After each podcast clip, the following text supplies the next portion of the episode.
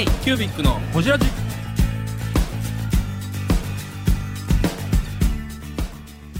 K q u b i c のほじラジ。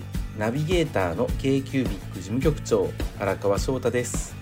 今回 k q u b i c がほじるのは前回に引き続き手紙社の北島勲さん。屋外イベントならではの苦労についてや三本柱についての話。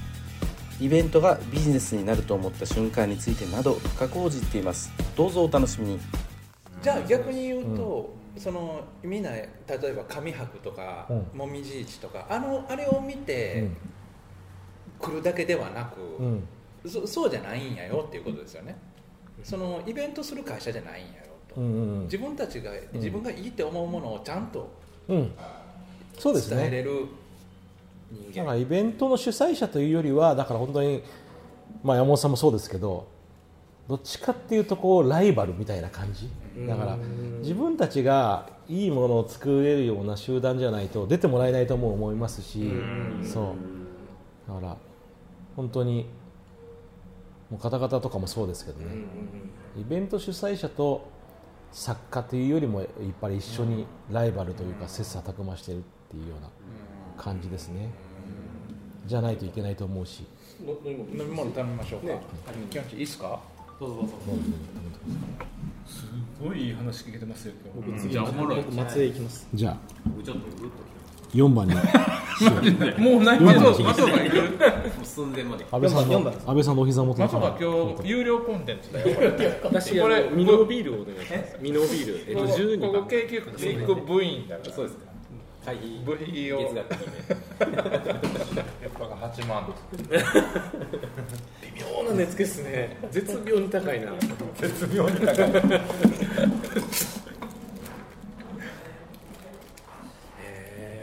すごいな。あでもその前の会社のその辺の話したの結構初めてぐらいなんで蔵出し。蔵出しですよ。私面白。いやだってそこですよね。こじれとるの磯川さんがでもうるっときたの分かりますねなんか。来ましたね。僕はあの広告営業、まあ、1日400件電話する電話営業いやー本当本当そうすると人間に戻れないんですよ。戻れない。何なの機械な。のあのねもうトークの内容も全部台本に書いてあるしそれを練習しすぎてて基本的にはね広告を得る機会そう機会なんですよ。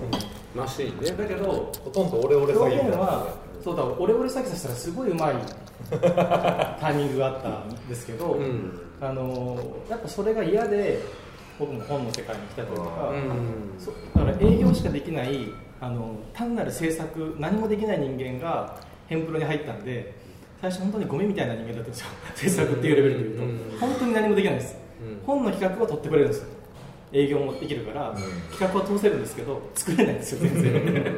全然作れなくてそれ最初の3年とか本当にたもうもそうか作る方のスキルをその中で覚えたっていう全くないんで、うんうんあの君は何が面白いんですか？って先輩に言われてあ面白いとかなんだろうみたいなことからうん本当にうん。スタートするぐらいの魂のなくし具合だったので、えっと、ちょっとずつ何が好きなんだろうかとかどうしたらいいんだ何が面白いんだろうかとか面白いって何なんだろうかとかをちょっとずつ面白い人に教えてもらってきたっていう。うん。本当そういう感じですね。だから本当安倍さんとの出会いってでかくてうん。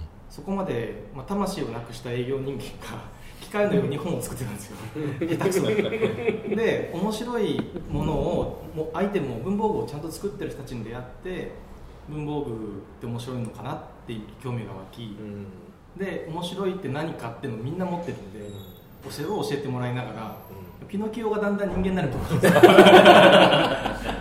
だからちょっとずつアップデートしていく。そうそうそう。そういう状況なんですよね多分。今それをなんかこう今ねフィードバックしながら本当ね手紙社の北島です。k q ブックのほじラジイベントにはまりはいでもまだ当時はサラリーマン、サラリーマンというかまあ役員という立場、うん。まあ、2006年そこ2年ぐらいつそれが続き、えもみじ市はその間何回やられたんですか？もみじ市はね最初年2回やってまして2008年までは、はい。そこから年2009年から年1回になるんですけど基本的には毎年、まあ、1年間 1, 一年やってねやらなかったことありますけどもう14回か15回ぐらいやってるんですかね。一番初めは15ブースで始まり、うん。でもうあまりにもみんな楽しいし、うんうんちょっとずつそのギャラリーから飛び出て、はい。野外に行きましたよね、うんうんうん野ね外イベント店頭イベントというか、はいはい。河川敷ね。河川敷、うん。もう今じゃもうあんな野外イベントがあるのかみたいな、うん。あの規模感の、はいこれはもうやっぱりこうえなるべくして大きくなっていったって感じですか？そうですね。やっぱり何かまあ僕はずっとやっぱり雑誌をやってたので雑誌って定期的に出さないといけないもんじゃないですか。だからその定期的に出るものだけどタイトル同じ同じ顔したものを買ってもらうためにはやっぱり新しいコンテンツを作らないと買ってもらえないので、まあ、それはやっぱり雑誌の編集者やったからだと思うんですけどやっぱり常に何か新しいものを提供しなくちゃいけないというようなこう脅迫観念的なものがあるんですよね。でまあ、一番簡単な方法は数を増やすっていうことだと思うので、あのーまあ、新しいも新しい楽しさコンテンツを見せなくちゃいけないという時にじゃあもっとこういうジャンルの出展者さんをに出てもらおうとか、作家さんに出てもらおうとかっていうふうになっていった結果規模を大きくしようというふうには思って、思ってたわけじゃないんですけど、新しいものを見せなくちゃいけないというふうに思ってた結果やっぱり規模が大きくなっていったっていう感じですかね。12番ちなみにその同時期にそのもみじいちみたいな感じでやられてたうん。そのイベントみたいなのってあったんですか、あのね、クラフトフェアみたいなのあったと思います、うん松本クラフトフェアとか有名なのありますけど、はい聞いたことありますね。見たことあるただ、まあ今はありますけど、まあ、作家さんに言われるのは、もみじいちが新しかったのは、そのクラフト、ものづくりの世界と食べ物と音楽の3つを融合したのが新しかったんじゃないかっていう、まあ、そういう新しいことをやろうみたいな気持ちは全然なかったんですけど、今考えると、なんか、その3つ、物と食べ物と音楽。うん、それも1回目から。そうですね。さっきも木庭さんも言ってたけど全オフィスにキッチンがあるよねっていう。そう。まあ、確かに。そう。話をしてて。ああそうか。普通だって欲しいもんですこれ一つ一つそれを分かっていただいて嬉しい、やっぱり食はとても大事だと思っているので、はいかわいいもんすごいですねありがとうござい。ますあのおじさんが作ってると思えないでしょ、すごいね。保険会社出身の。銀行。銀行です。銀行ですいやこれめっ2ちゃ人とも硬い仕事、可愛いの作れるんです。かね。これが編集力です人を編集するというね。来た。アイキャッチに使わないもみじ市はなんでもみじ市なんですか？秋にやったそうそうそう、それだけ？大した意味ないです、それだけ？です今だったら、はい。絶対違うタイトルにします、なものづくりのももう。の絶対に。逆に東京のみの市なんかベタだけどすごく狙ってるんで、やっあぱり僕結構タイトルとか名を名対を表すみたいな、あそうタイトルこだわれみあたいなのはいがすごい書いてあった中で、今ならこ結構これたまにイベントの講座とかやるときどうぞええ先にはい言うんですけど、もう絶対つけませんね、今だったら。今まあ、最初ビジネスとかじゃなくて遊びでやってるんで、まあ、11月だからもみじちょうどもあこの会場もみじ綺麗だね。もみじ市にしようぐらいな気もしますよ。始まりはそんなもん東京のみの市なんかはもう本当に東京でナンバーワンの飲みの市にしようね、うん。いずれベタだけどそのベタさが良くなるよっていうことで、東京でナンバーワンだったら日本でナンバーワンだから東京のみの市にしようっていう感じでつけてるんですけど、うん。な辞めるタイミングはもうこのもみじ市は一つ柱になると思って辞めてるところもある。いやそれはねもう本当仕事にしようとは思ってないので、まだ趣味だ。それはずっと趣味なんですうーんそうですね。ただまあきっかけにはなってますねやっぱりね、こういう世界で生きていったらいいなみたいな彼らと一緒彼らのことを取材する本を作ったらいいなとか、うん。だってあえて独立されてヘンプロになってるっていうことですもんね。そうなんです。だから本当にね丸2年間ぐらいは超ヘンプロの時があって。そうですよね、逆にまあこれが本当つまんなかったんですよ。暗黒の時代。ブラック手紙社ですよ本当に。ブラック手紙社。黒い手紙さ黒い手紙もうブラック。そこの本読みたいなその辺はねうちの奥さんに聞いてもらいたいんですけど、うちの奥さん相当苦労してるんで。そこの本読みたいなうちの奥さんまだ来てないですよね。そうかちょっとブラック手紙社の話。後で聞きましょう。あ後で聞きましょうか。そしたら。しんどかったあのヘンプロ時代も。2年2年ぐらいですか、うん。そうですね。2年ぐらいかな。本当にやってたのは。関根さんの料理は今なかなか食べれないんです今それかもしれない。これブラックちょうどでも本とか企画してるからね。うん。いやまあでももともとはそのヘンプロでうん。作りたくない、かわいい電気自動化の本とか作らなきゃいけなくて、うん。もう辛すぎて自分が作りたい本だけ作りたいで独立した,、したんですよ、うん。で文房具の本とか、まあ、やりたいだけのものになってはいるんで、まあ、そこは楽しいは楽しいんですけど。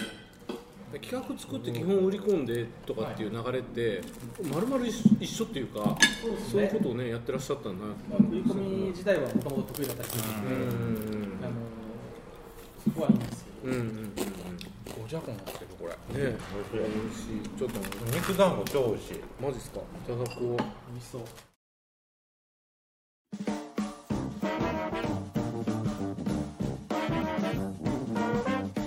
k q b i c のホジラジではリスナーの皆様からメッセージをお待ちしております。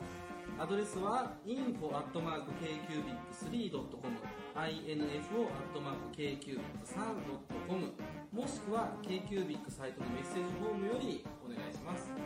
iTunes のコメント欄でもお待ちしております。皆様のお便りせーのお待ちしています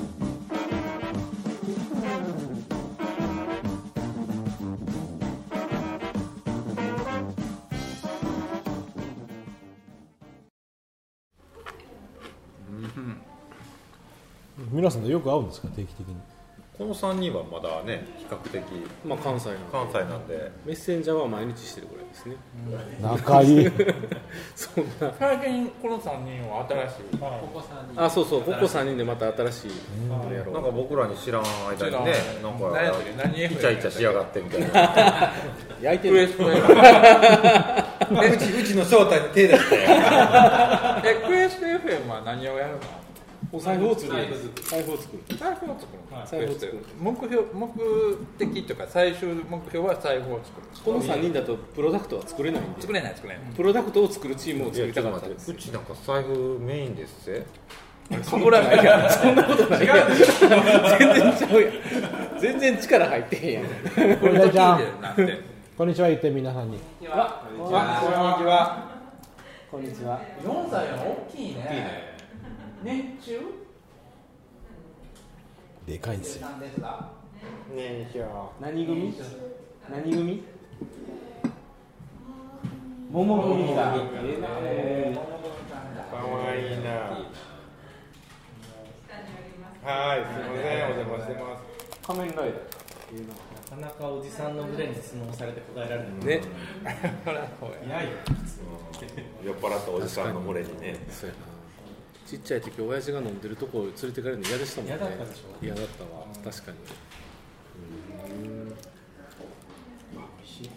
まあそんなこともうすぐカタはさておきカタカタカタさんが来てくれるんで多分相手してくれると思うんで大丈夫です、そのそのカタカタさんねそう、もう薬がされをされたいらしくてうんじゃあ沼津読んだらいいあ沼津読んだ僕あの沼津に半分以上釣りがしたいからですあそうなんですねはい釣りが趣味でだからもうベースにしたらいいんですって釣りベース。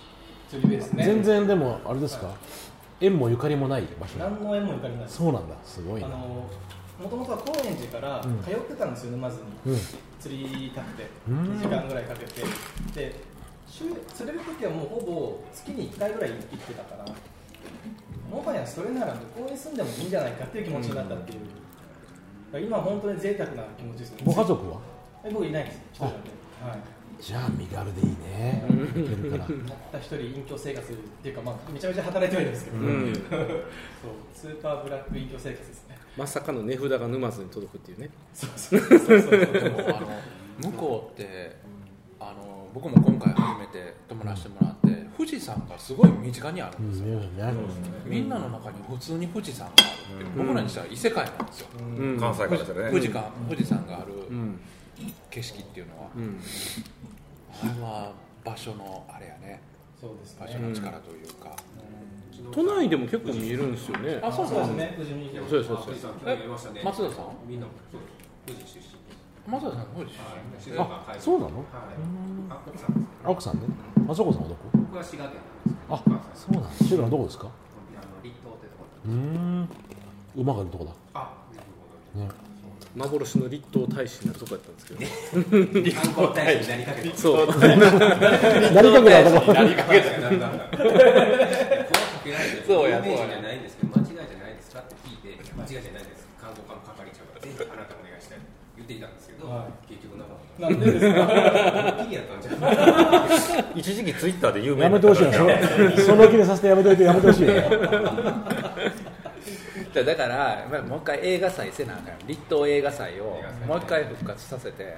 錦をね。うんそうそう。そう立東に人はこのままやとただの気持ちっこおじさんでで終わりますからね。炎上もしましたし炎上もしましたし映画の上映会も私やってたんです大学の。あそうなんですね。うんそういうイベントのなんか高揚感みたいなすごく分かりますね、うん。本当もうぼーっとしちゃう感じ。うん。分かります、ね。大変な時もあるんですけど、雨降ったりとか、野外だと、もみじ市なんか特にそうですね。あんないリやスキ歴史の中でーなイベント。を台風3回、4回、うん2日間中止になったのは2年前が初めてですけど、まあ秋ですもんうん。ね台風来るのこんなはリスキーなイベントないですよ。うん。普通に安牌で考えたら室内だもん。本当、しかも物販だけしとけばいいのにその初回からなんていうの音楽で、えー、と飲食、それはえもうワンセットっていうのはなんこだわりだったんですか？ご自身の中の。いやー、なんかその僕、本にも書いたんですけど、えでも本当に雑誌で編集者の時時代から、3本柱みたいなのをすごく意識して、うんうんうん3つ柱立てなきゃあかんみたいな感じがあるんで、それ今考えるとやっぱりそのやっぱりクラフトだけだと全然面白くないし、うん、この三位一体がいいんじゃないかなっていう感じが一つのイベントにとってもね。魅力を3つ用意しておきたいっていうそうそうそうそう。中ででやっぱこれとこれとこれ手紙社の経営自体もそうなんですけどこのイベントとカフェと雑貨とっていうはいはいこれは結構意識的にっていうか無意識的にというか、うん。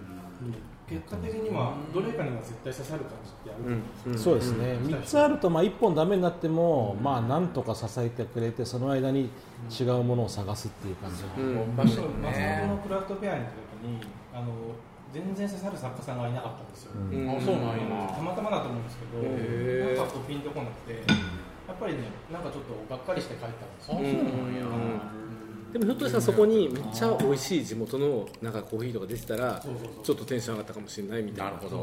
そうそういう好きなアことーティストいたらみたいなとこもあるじゃうなんいですか、うんうんうんなん。かそういうのはありますよねイベントで、そう3っていう数字はすごい書かれてましたけどなんか昔からイメージというかされてた感じ、うんまあ雑誌やってるうちでしょうね。やっぱり3つ三つないとダメだなみたいな。あそうか。3締めをやってっていうところでしたもんね。そうですね、もう雑誌一つの雑誌の中でも3つ特集みたいなの作るようにしたんですけど、まあ、あんまり多くてもいいもんでもないし、なんかでもああありますよ多分。3っていうのはなんか、人間の中に、我々もね。ですね、うん、そう。そうそうえー、ブングスキーラジオです。ブングスキーラジオ。1年以上やってきてます。ブングスキーラジオ、小野さん、どんなラジオですか？えーと2人がボソボソ話して1人がハキハキ喋るラジオですね。高橋さん。え？何ですかね？用意してませんでした。あー楽しくやってます。聞いてね。全然楽しそうじゃない。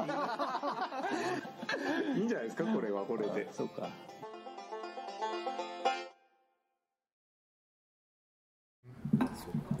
でも僕チームの理想は3人。はいはいはい、うん。3人でチームが一番いいです見てるそうですね。うん。4人以上になると、うん、っていう感じはありますね。だから、うん。スモールチームが今す小池のチームなんか6人なんですけど、うん。うん。やっぱスモールチームにしてあげたいなっていう3人ぐらいが一番いいです。3人。3人ぐらいのチームをいくつか作るぐらいの方がいいんじゃないかなっていう感じはありますけど、へえそうなんですねだから月間手紙社もちょっと軌道に乗れば隔月でチームを奇数月チームと偶数月チームみたいな感じではいはいはいはい3人チームぐらいにしてあげたいなと思ってはいるんですけど、ちなみに月間ってちょっと話あれなんですけど月間手紙社は、どももともと僕ああれなんですよ。その藤枝さんと話してた時に、はい。そういうなんかあのあのいろんな E- EC での企画があるのとか、はい。いろいろ話は聞いてたんですよね、はい。二年前の話ですよね。そうそう。本であのそこからコロナになったから、うん。去年、うん。でそのいろんなイベントがオンライン化していくとかっていうのはあったんやけれども、ちょうどあの時藤枝さんが言ってたのはその会員制をやるとか、うんうんうんなんかそのああそうですね、彼女が担当してたから。そうですそうですそうです、EC でなんかこう新しいことをやっていくみたいなことをやりかけてたウェブメディアとかやりかけてたっていう、まあなんかあのー今回月刊手紙社っていう新しい企画が立ち上がってこう実際オンラインで手紙社のよりすぐりあそその時よりすぐりって言ってて、うんはいはいはい。ああやってます言って今回まさに月刊手紙社はよりすぐりですよね、多分彼女が言ってたやってたことが、この月間手紙社と部員制度に形を変えてそうですね。うん。進んでる感じかな、藤井さん聞いてるんちゃいますこれ、聞きますかね。またちょっとあの好きな北島社長の声が聞けて。戻ってこいよ。そうそれ言えるのがすごい。いやいや彼女はね、あのもう最後の愛弟子だと思ってるんです僕実は、へー。本当に。あんなにマンツーマンでやったのってもう多分こ今後もそんなには出てこないと思うんで、はいはいはいはいいろんなことありましたよだから。それで僕もちょっとその話聞いてちょっと泣いてまうかもしれない泣いてまう でもねあの一緒にビール飲み行ったりするし、えー仕事手伝いたいっても言ってくれてるんで。でも持ってこいよ。おっさん出てきた。ちょっと時系列を巻き戻しましょう。あ巻き戻しましょ だからこういう人もいないとね。コントロールする。そうそうちょっと陽子さんねそうなんですよ。陽子さんが喋った方がいいと思うんだけどな。まあまあブラック手紙社はちょっとね、はい。い。らっしゃってからいらっしゃっていらっしゃってからでしたとしてであの実際その手紙社で受託仕事やっててでもう嫌だって言ってあの自分たちでコントロールできる仕事をしようっていうふうにして手紙社の仕事だけをするようになりましたっていう話あたりは本に全部書いてあるんですよ、はい。そのあたりって、そう。なので、えーそれはまあいいとし本読んでもらったら。いいとしてなんですけれどもこの柱の中のイベントっていうものを最初もみじ市やからあのなんていうの自分たちが楽しければいいで進めてた中であ事業になるな、うん。これ経済的に柱として支えれるなっていうふうになったうん。タイミングというか、うん。きっかけとかって何かあったりします？それはねあのまああの